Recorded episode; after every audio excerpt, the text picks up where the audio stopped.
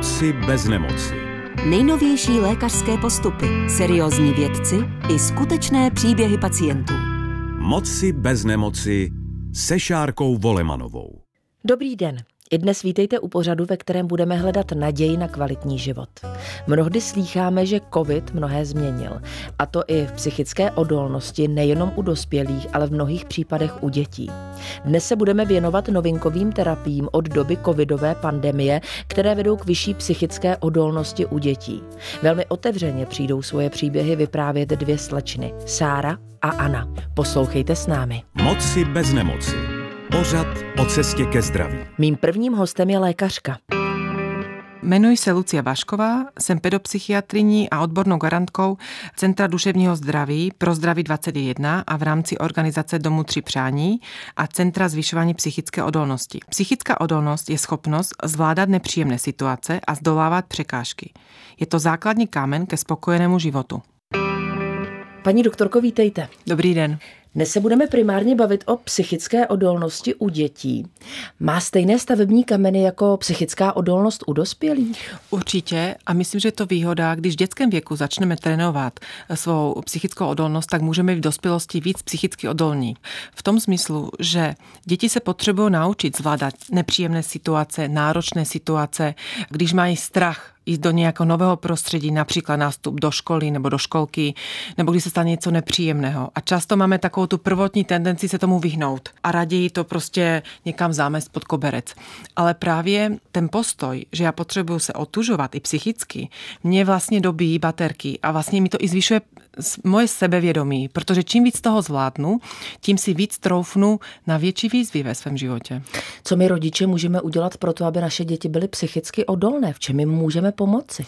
Já si myslím v první řadě o tom určitě i s dětma mluvit a pomáhat jim překonávat ty překážky, které mají na své úrovni. Například, když dítě má strach jít do školky, do nového prostředí, poprvé bez maminky, tak se s ním o tom popovídat a říct mu, uklidnit ho, že to je v pořádku a udělat i postupné kroky, například nejdřív si popovídat s paní učitelkou, domluvit se, že tam chvilku s ním zůstanu a pak postupně ho pouštět do toho světa bez maminky. Paní doktorko, pojďme si pojmenovat základní názvosloví, které dnes budeme potřebovat. Tím prvním pojmem je úzkost. Jak byste tu emoci vysvětlila a patří k životu? Určitě úzkost jako taková je velmi důležitá a zdravá emoce. My ji cítíme v situacích, eh, kde je vlastně dokonce potřeba. Například, když jdeme do něčeho nepříjemného, nebo do něčeho, na čem nám záleží, nebo něčeho nejistého. To je vlastně adaptivní emoce, která nám i pomáhá podat lepší výkon, nebo být i ostražitá z toho důvodu, že já nevím, co mě čeká, tak někdy v nějakých situacích, které jsou uh, neznámé a já tu úzkost necítím, to je vlastně dokonce někdy i porucha, protože já potřebuji cítit nějakou ostražitost to situaci, když nevím, do čeho jdu. To je jedna věc. Ale o takové ty patologické úzkosti nebo problematické úzkosti mluvíme, eh, když trvá velmi dlouho nebo je moc intenzivní vzhledem té situaci. To znamená, že v nějaké situaci trvá díl a do, nebo mě dokonce i paralyzuje a ne, nejsem schopná fungovat. Nebo vzniká v situaci, když bych ji neměla cítit. Dalším pojmem je sebereflexe. V čem je pro nás důležitá a jaký trénovat? Myslím si, že to je velmi jeden z důležitých pilířů vůbec, eh, když mluvíme o duševním zdraví. Eh, sebereflexe je schopnost vnímat a umět pochopit, co cítím a vlastně i reflektovat, proč reaguji, jak reaguji. Eh, nějak zpětně se nad sebou zamyslet a umět najít tu spojitost když jsem si četla eh, podklady k tomu našemu dnešnímu povídání, bylo tam sousloví zvládání emočních stavů. Uh-huh. Co si představit pod tímhle pojmoslovím a jak na to? sama znáte, nebo určitě každý z nás zná eh, stavy, když ta emoce je strašně silná a je vlastně silnější než já. A poprvé, když například člověk i dostane vystupňovaný strach, takzvanou panickou ataku, tak se toho vyděsí toho stavu a má pocit, že s tím nemůže nic dělat. Ale na druhé straně je potřeba právě se naučit takzvaně to i uzemnit, například ten silný strach, eh, že se dá s ním pracovat a pak já ho vlastně můžu dostat pod kontrolu. Ne tím, že ho potlačím, ale dokážu s ním pracovat. Nebo další emoce, například hněv. V naší péči máme děti, které mají problém s impulzivitou, poruchami chování, které vlastně nejsou schopné zvládnout konflikty nebo hněv, vlastní frustraci a vlastně to pouštějí ven tak, jak to cítí. Takže tam vlastně taky děti učíme, my to můžeme i nazývat jako seberegulaci, těch emocí, nepotlačovat tu emoci a naučit se s ní pracovat tak, aby to vedlo k prospěchu věci. My si dnes budeme povídat o novinkových terapiích v době po covidové. Co covid změnil a jak hodně v souvislosti s psychickou odolností, jaký vliv to mělo na děti a dospívající? Rozhodně, co jsme zaznamenali, že děti jsou eh, po tom dlouhodobém lockdownu a ty sociální izolaci méně psychicky odolné, eh, protože ta psychická odolnost je takzvaně taková psychička. Když já jsem psychicky odolná, nebo dostatečně odolná, tak zvládnu nějaké nepříjemné situace, zvládnu překonat svou nechuť, nevůli se vstát z ty postele a jít do ty školy, když mě čeká něco nepříjemného, nebo když se mi něco nepodařilo, nebo jsou tam nějaké konflikty mezi spolužáky a já tam znova musím mezi ně jít a vím, že na mě se budou divně dívat, nebo můžu mít strach z toho odsouzení. E, takže toto děti zažívali dlouhodobě a trvalo to moc dlouho a některé děti to zlomilo a potřebují znova nabrat sílu a znova se aktivizovat a posilnit i tu naději, že to můžou zvládnout. Jaká je tedy ta terapie, které se budeme věnovat, jaké jsou její základní stavební kameny, na jakém principu pracuje? Edukovat, mluvit o tom právě co je to úzkost, co je to deprese, jak se to projevuje na mém těle. Pak si vlastně zvědomovat, to už je to trénování ty sebereflexe, zvědomovat si své myšlenkové postoje, eh, své vyhýbavé strategie. Eh, rozhodně k tomu pomáhá vytvoření nějakého bezpečného zázemí, co se snažíme i v našich centrech vytvořit důvěrné, bezpečné prostředí, kde to dítě má odvahu se otevřít a mluvit o tom, co se v něm děje, bez toho, že by ho někdo soudil. A posledním bodem, nebo takovým pilířem vidím trénování strategií, kde se naučím jak zvládat ty náročné situace, jak sobě přistupovat se sebeláskou, nějakou důstojností, posilnit tu důvěru sama v sebe, ve své schopnosti, že to zvládnu. Za chvíli vám představím Anu. Bude vyprávět o panických atakách a hledání cesty z nich. Nejprve si řekněme, co rozumíme panickou atakou a poruchou. Panická porucha je charakterizována opakovanými záchvaty intenzivního strachu a vnitřní nepohody, které vznikají náhle bez zjevné příčiny. Během několika minut dosahují maxima a trvají zpravidla několik minut. Takovým záchvatům se říká panická ataka. Moci bez nemoci se Šárkou Volemanovou na dvojce. Mým hostem ve studiu je Anna. Já jsem měla první panickou ataku na ležáku, najednou jsem cítila, že je toho na mě moc, rozbušilo se mi srdce a začala jsem se klepat. Kamarádka mě musela položit na zem, abych neupadla. Aničko, vítejte. Dobrý den. Ve vaší vizice jsme se dozvěděli o vaší první panické atace na lyžařském výcviku. Jak dlouhá tehdy byla, vzpomínáte? Asi 25 minut. Dají se popsat třeba nějaké další průvodní znaky? Tak hlavním znakem byla asi takový tíživý pocit na hrudi a že jsem se hodně klepala, tekly mi slzy a nemohla jsem moc dýchat ani reagovat, moc jsem nevnímala okolí. Ta druhá panická ataka, která přišla, byla zhruba rok po té první. Byla stejná nebo podobná nebo v něčem jiná? Byla hodně podobná.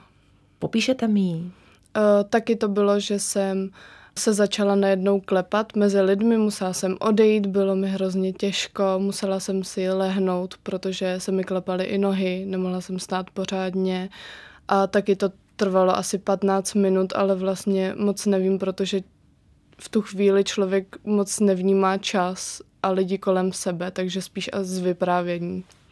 Dá se říct, když eh, říkáte, že z vyprávění vlastně tu panickou ataku znáte, co vám vyprávěli ti, kteří vás v tu chvíli viděli? Většinou tam se mnou byl třeba jeden člověk, který mi pomáhal, třeba běžel pro pomoc nebo něco. A říkali vám potom, jak to vypadalo, jaký pocit z toho měli oni, jak to vnímali, celou tu panickou ataku, tu záležitost? Většinou až zpětně, třeba když jsme to řešili o rok později, tak říkali, že z toho byli vyděšení, že nevěděli, co se děje, že nevěděli, co mají dělat. A skautská vedoucí říkala, že volala i na linku důvěry, že potřebovala podporu v tu chvíli. Aničko, covid byl asi zlomovým obdobím pro vaše eh, panické ataky. Začátek se datuje k roku 2021, tehdy byla karanténa a vím, že jste měla pocit, že se měníte a hledáte eh, samu sebe. Zkusíte ten pocit a ten stav prosím popsat? Mm-hmm, já jsem Uh, hodně nevěděla, jak být sama se sebou, což v té karanténě byl velký problém, protože jsme najednou byli zavření doma, moc jsme se nevídali s blízkými a já jsem hodně přemýšlela nad svojí sexuální orientací, nevěděla jsem, kdo jsem, co mě baví, nevěděla jsem, eh, jaké mám zájmy, ztratila jsem nejlepšího kamaráda, začala jsem bojovat s jídlem, nevěděla jsem, eh, jestli se cítím dobře ve svém těle a nevěděla jsem, jak sama se sebou pracovat. Paní doktorko, to, co teď popsala Anička, jsou klasické postupující příznaky panické poruchy nebo panické ataky? E, myslím si, že Anička to popsala velmi vystižně a přesně. Můžeme si představit, že ta panická ataka je vlna která trvá ze začátku velmi dlouho a když si na to ten člověk zvykne, tak se ta doba zkracuje. A je to vlastně, si to můžeme představit jako vystupňovaný strach, silná stresová reakce, kde to moje tělo se připravuje na boj nebo útěk. A vlastně člověk neví, co se s ním děje a je z toho vyděsený. To znamená, že pak je takový i ta, jako strach z toho, co se se mnou děje a je tam velké zoufalství a bezmoc a je potřeba postupně to nějak e, začít s tím pracovat a naučit se to popsat, co se to děje a pak to trénovat, jak to zvládat. Anička nám teď popsala vlastně počátky svých panických atak je to určitě stav, na který do té chvíle člověk není vůbec zvyklý. Co v tu chvíli pro sebe může udělat a je vůbec schopen v tu chvíli něco udělat? Myslím si, že když se to stane poprvé ne, ale je dobré, když tam na to ten člověk není sám a když má vedle sebe někoho, kdo ho vlastně podrží a projde to s ním, nebo když tam je i člověk sám, následně to někomu říct a sdílet to, eh, protože na internetě nebo právě na linke důvěry eh, nebo na různých internetových portálech se může najít eh, základní informace, co ta panická ataka je, nebo jak to zvládnout. Do té doby to pomůže než člověk vyhledá odborníka. Vy jste teď řekla, že je důležité to někomu říct, s někým to sdílet. Co se může stát, když to člověk neudělá a nechává si ty věci dlouhodobě sám pro sebe? To se stává bohužel dost často a často je pak důsledek toho, že ty panické ataky jsou častější a mm, ta bezmoc nebo ten strach z další ataky se stupňuje. A člověk vlastně zůstává v ty bezmoci i v tom pocitě mm, osamocení, že a může se, tam to riziko je, že se vlastně může utvrzovat v tom, že se s tím nedá nic dělat. Že je to silnější než on sám. Povězte, může si takové změny všimnout i okolí teď třeba, protože Anička je velmi mladá, eh, narážím na rodinu, na rodiče. Eh, měli bychom být eh, u svých dětí možná pozornější, zkrátka všimneme si toho jako rodiče, že to naše dítě je najednou nějaké jiné, nebo to dokáže tak umě schovávat, že prostě nic nevidíme? Myslím si, že když už dítě má panickou ataku, tak to se už neschová, to si člověk všimne. To je často, i rodiče si to všimnou poprvé, až když to dítě vidí v rámci ty panické ataky. Ale taková úzkost úzkost nebo i chronická úzkost je hůř zaznamenatelná. Aničko, jak to bylo u vás? Po jak dlouhé době jste se rozhodla, že se s tím někomu svěříte a kdo to byl? Já bych řekla, že asi po tři čtvrtě roce a nebylo to úplně rozhodnutí. Já jsem vlastně měla panickou ataku u sebe doma, ležela jsem na posteli, klepala jsem se a mamka vešla do toho pokoje a viděla mě tak a já v tu chvíli, jak se mnou sloumaly ty emoce, tak jsem jí to všechno vychrlila, takže tak jsem jí to sdělila. Moci bez nemoci se Šárkou Volemanovou. Na dvojce. Do naší debaty se se svým příběhem připojuje i Sára. Měsíce a roky jsem bojovala s mentální anorexí a tělesnou dysmorfií. Na střídečku jsem přehnaně cvičila, nejedla a pak zase jedla všechno, co mi přišlo pod ruku. Ke všemu se přidaly úzkostné stavy a depresivní epizody. Sáro, vítejte. Dobrý den. V období puberty, konkrétně tedy na druhém stupni základní školy, vás začala trápit tělesná dysmorfie. Zkuste nám to popsat, prosím, svojí optikou. Tak já bych řekla, že jsem vždycky byla o dost vyspělejší než mý vrstevníci, co se týče té tý fyzické stránky, tak i té mentální vyspělosti. A uh, na tom druhém stupni to samozřejmě začalo nejvíc. Začalo se mi měnit tělo díky pubertě a já jsem to začala hodně vnímat. No a úplně jsem se necítila dobře, takže jsem s tím začala něco dělat. Co to znamená s tím něco dělat? No, uh, začala jsem hubnout.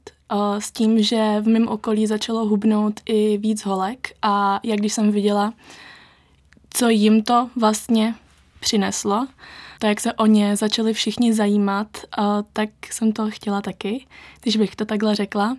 A začala jsem teda hubnout.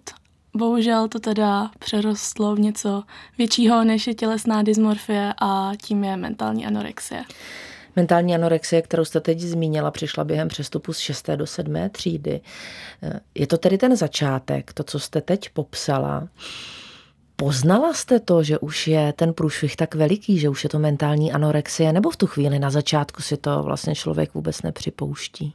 Já bych řekla, že si to člověk ani připustit nechce, ale pamatuju si takový milník, kdy mi došlo, že asi není něco v pořádku, když si toho začali všímat i rodiče.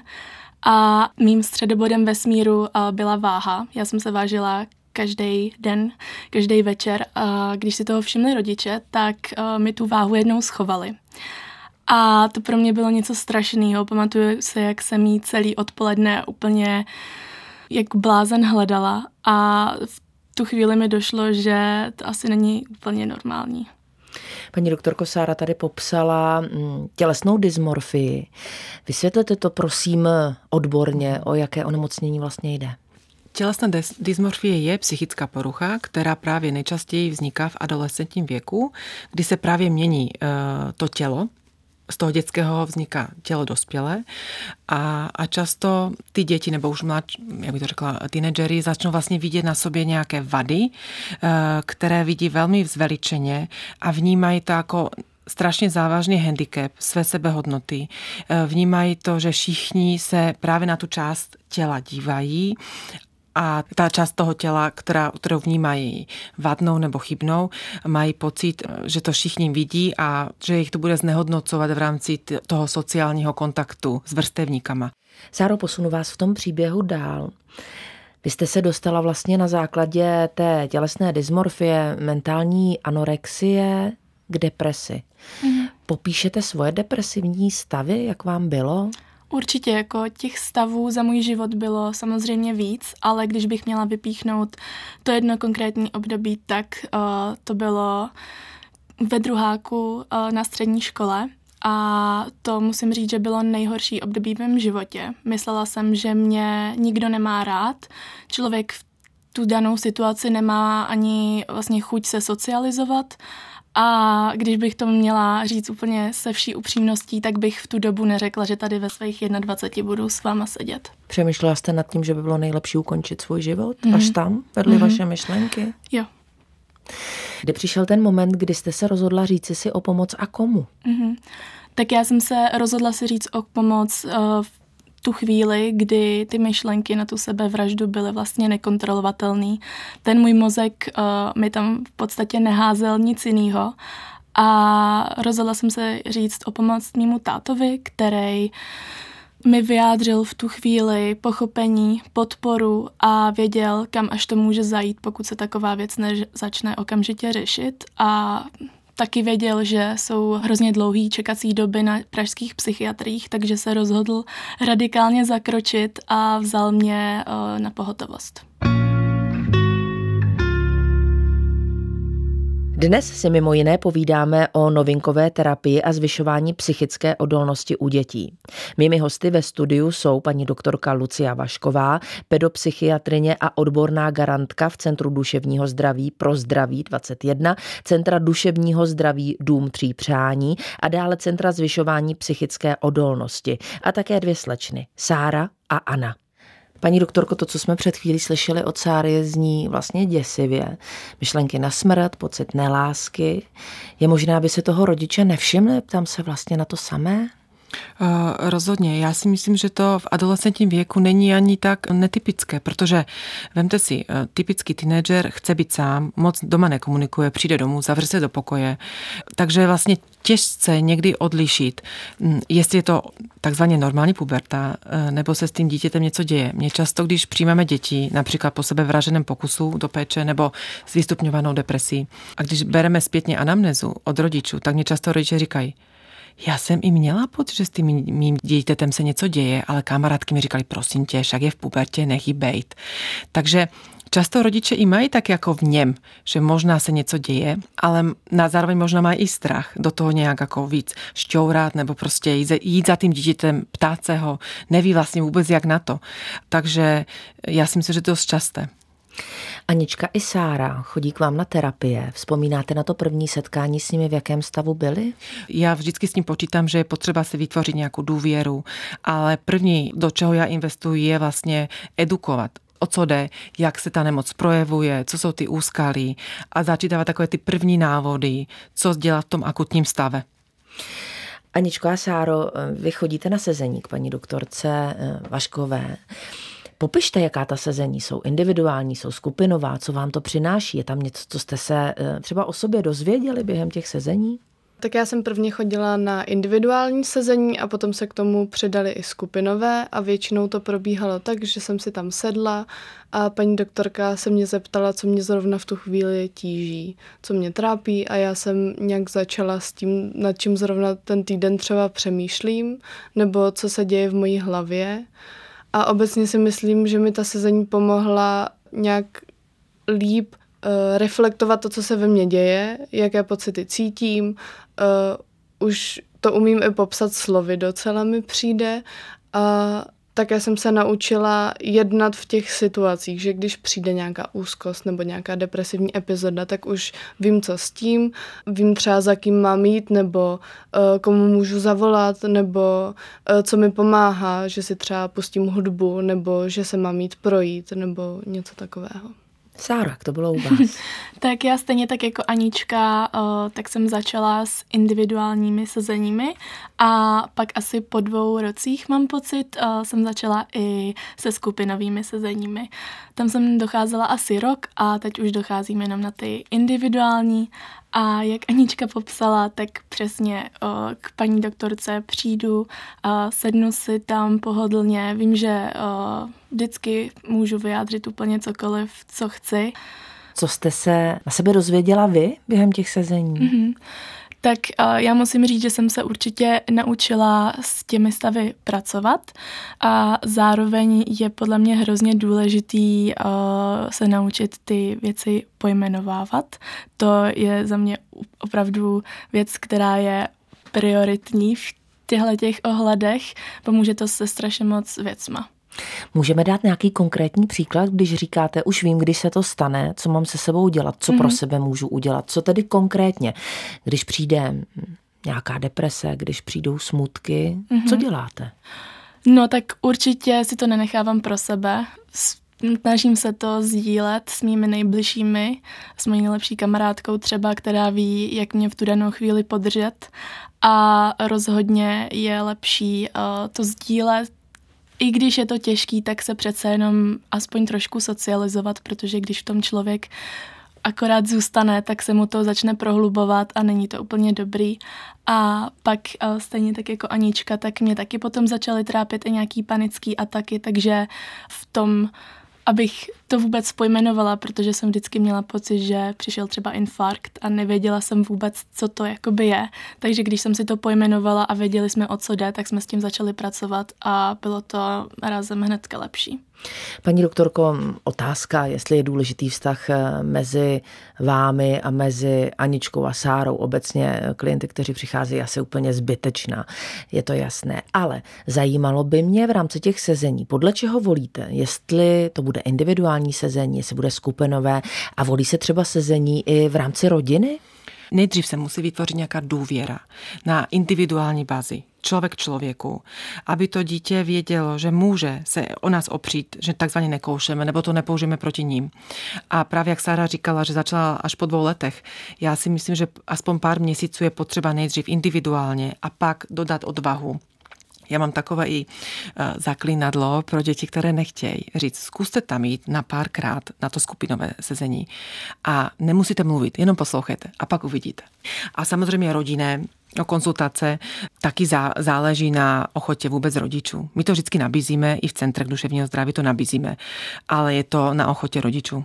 Důvěra to je asi to slovo, které je důležité mezi někým, kdo vám poskytuje pomoc a vámi, když řešíte ten příběh. Obě dvě už máte za sebou poměrně dlouhou dobu s paní doktorkou Vaškovou. Předpokládám, že vám je dneska líp, proto jste tady i tady. Chtěli byste jí obě něco říct? tak uh, já bych paní doktorce chtěla hrozně moc poděkovat za tu čtvrtinu mýho života, mi moc pomohla. Jako někdo, kdo má zájem o studium psychologie a celkově ho zajímá psychika, tak je to pro mě člověk, který ho obdivuju a je pro mě inspirující v tom, co všechno dokázala, za čím si jde a co ještě dokáže. Aničko. Já jsem přinám k Sáře. Chtěla jsem říct hodně podobných věcí, ale taky jsem hlavně chtěla poděkovat, protože mi přijde, že ta sezení byla pro mě něco, co mi dalo nějaký směr, kterým se ubírat. Eh, najednou jsem věděla, co se ve mně děje a mohla jsem s tím pracovat a za to bych chtěla moc poděkovat. Paní doktorko, chcete na to reagovat? Tak jsem až úplně dojatá, to jsem nečekala. Každopádně mě to velmi těší a dává mi to i takový, bych řekla, motor do, do další práce, že to má smysl a že to má i nějaké pozitivní dopady. Tak díky holky. Aničko a Sáro, já samozřejmě taky velmi děkuji za to, že jste dnes přišli a povídali si s námi v dalším dílu pořadu Moci bez nemoci s takovou otevřeností. Ať se vám daří a vám oběma hodně zdraví. Děkujeme, Děkujeme vám taky. Naschledanou. Naschledanou.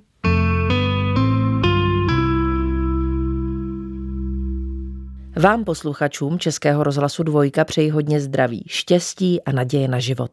Pokud vás zajímají obecné principy výchovy a přístupu k vašim dětem v souvislosti s psychickou odolností, poslouchejte dále podcast pořadu Moci bez nemoci.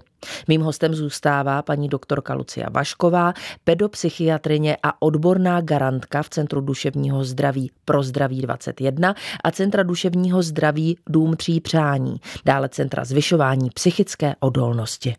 Všechny díly pořadu Moci bez nemoci poslouchejte na dvojka.rozhlas.cz, v aplikaci Můj rozhlas.cz a v dalších podcastových aplikacích.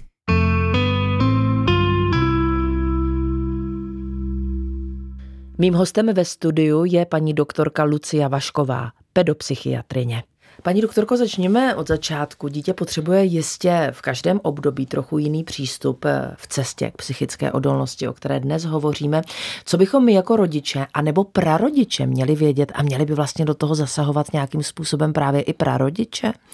Um, já si myslím, že prarodiče mají velmi důležitou roli, protože není na nich ta odpovědnost uh, toho rodičovství to znamená, že si můžou dovolit nevychovávat ty svoje vnoučata. Sice někdy to dělají, ale nemusí. To znamená, že můžou spíš vytvořit si nějaký druh pochopení a nějakou i podporu když například je konflikt s rodičem a tak dále. Každopádně v rámci psychické odolnosti, když mluvíme o psychické odolnosti, podle mě je důležité si uvědomit, že to není nějaká slabost, když to dítě psychicky odolné není. Každé dítě je nějaké. A když něco dítě nezvládá, neznamená to, že je nějaké slabé nebo křehké. Jenom prostě v té oblasti toho života nemá dostatek zkušeností. Takže co si já myslím, že je důležité se, když chceme dítě podporovat, ty psychické odolnosti, brát to, že je normální, že psychicky odolné není. Že to není porucha. Že i když uh, nějaká kytka roste, tak nespevní, to chvíli trvá. To znamená, že i ty naše děti musí mít nějaký čas, aby spevnili. To znamená, ale já můžu na to stále myslet, že moje dítě potřebuje uh, vlastně si budovat takovou strukturu osobnosti, nějaký základní pilíř, který se může o sebe opřít. A to můžu dělat i v předškolním věku. Například dítě se potřebuje naučit se nějak rozhodovat víc samo za sebe. To znamená dělat si nějaký názor, například co chce jídlu, nebo co má rádo, co by, co by se mu líbilo, co se mu nelíbí. Vůbec tohle pomenovávat, jak vlastně holky zmluvili o tom, že je klíčové to pomenovávání věcí. Tak to vidím taky jako velmi důležité. Umět pomenovávat to, co cítí a co by chtěli a co se jim nelíbí. To je jedna věc. Druhá věc je naučit se zvládat konflikty hlavně mezi sourozencemi. Je normální, že děti se prostě mezi sebou hádají, ale často, co vidím u rodičů, je, že předpokládají, že ty děti by to hnedka už měly umět. Ale já potřebuji počítat s tím, že právě moje děti neumí řešit ty konflikty a já je to potřebuji naučit. V rámci té psychické odolnosti, jim zvyšování, hm, hovoří váš obor o rizicích a jsou rozdělena na vnější a vnitřní. Můžete vysvětlit, co patří kam? Určitě. Eh, vnější uh, rizikové faktory je určitě prostředí, v kterém dítě vyrůstá. To je první uh, důležitá opora nebo mála opora je v rodičovství a pak škola a kamarádi. Takže to dítě, když vlastně vyrůstá v nějaké přísné výchově, nebo když ti rodiče mají extrémné požadavky, že jak, jaké by to dítě už mělo být, tak uh, ono dostává spíš negativní zpětnou vazbu, že není dost dobré, že cokoliv udělá, nestačí. Nebo často rodiče mají představu, jaké by to dítě mělo být. A když to dítě takové není, tak jdou vlastně proti němu. Takže to dítě si od raného věku eh, získává spíš přesvědčení, že není dobré, že je chybné. To vidím jako negativní. A pak z toho vnitřka eh, je to nějaký postoj k sobě. Jo? Buď když jsem moc na sebe přísná, nebo jsem přísná v rámci ke svým chybám, nebo čekám, že bych už měla být dobrá ve všem, tak to jsou takové jako vnitřní charakterové eh, črty, které vlastně vedou eh, spíš k sebedestrukci. Paní doktorko, jakým mezníkem a možná první zkouškou je období, kdy naše dítě jde do školky? To je asi důležitý moment. Potom přijde vstup do školy, období puberty, dospívání. Co to pro děti a posléze mladé lidi znamená? Co se v jejich životě s těmito milníky vlastně mění? Ty milníky jsou o tom, že dítě potřebuje dospět, být víc dospělejší a pevnější. Vždycky jde o nějaké náročné situace, kdy to dítě vlastně musí, eh, si to můžeme představit jako oschod víc oskot víc v rámci té nějaké své odolnosti, nějaké pevnosti, například s tou školkou. Poprvé bez maminky cizí lidi a mama není za zády. To je vlastně velký eh, krok do nějaké nové situace. Nebo nástup do školy, nové děti, nový kolektiv, eh, přijímací pohovory, druhý stupeň, kdy jsou náročnější, předměty, mění se učitele, ne každý učitel je úplně přívětivý, nebo prostě změna i na střední školu, kde ty větší nároky jsou. Takže to je vždycky nějaké fáze, kde já potřebuji posilnit Neúspěch určitě důležitá složka a asi se shodneme na tom, že k životu zkrátka patří. Jak komunikovat s takhle malými dětmi a posléze potom pubescenty a adolescenty právě neúspěch?